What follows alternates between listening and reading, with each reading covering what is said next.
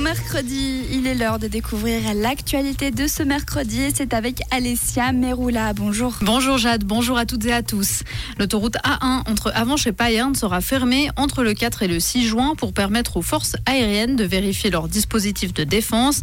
C'est ce qu'a décidé ce matin le Conseil fédéral. La fermeture aura lieu pendant 36 heures au maximum. Les forces aériennes doivent être capables d'engager des avions de combat à partir de sites improvisés. Le test pratique comprendra des atterrissages et des décollages de FA18. Plusieurs membres haut-valaisans du diocèse de Sion n'ont toujours pas donné leur extrait de casier judiciaire, comme l'exige la charte contre les abus sexuels établie en novembre. C'est ce qu'écrit le Nouvelliste aujourd'hui. Sept personnes n'ont d'ailleurs pas signé la charte. Le document prévoit que dès le 1er février, l'État du Valais puisse procéder à des contrôles externes afin de vérifier la bonne tenue des dossiers.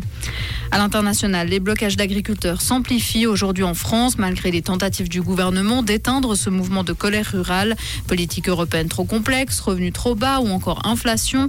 Les revendications en France se retrouvent dans la plupart des pays européens. La grogne cible notamment les politiques de l'UE présidentielle russe avec un engouement inattendu pour un candidat.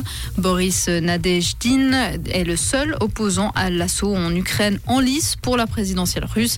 Il a déposé aujourd'hui des signatures de soutien nécessaires à l'enregistrement de sa candidature en vue du scrutin prévu du 15 au 17 mars prochain.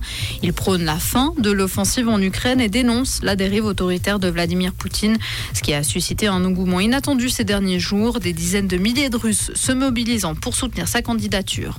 Et puis pas de nouvelles pistes de Bob pour les JO 2026. Le CIO a réitéré aujourd'hui son opposition au projet de construction d'une nouvelle piste à Cortina d'Ampezzo pour accueillir les épreuves de bobsleigh, luge et skeleton.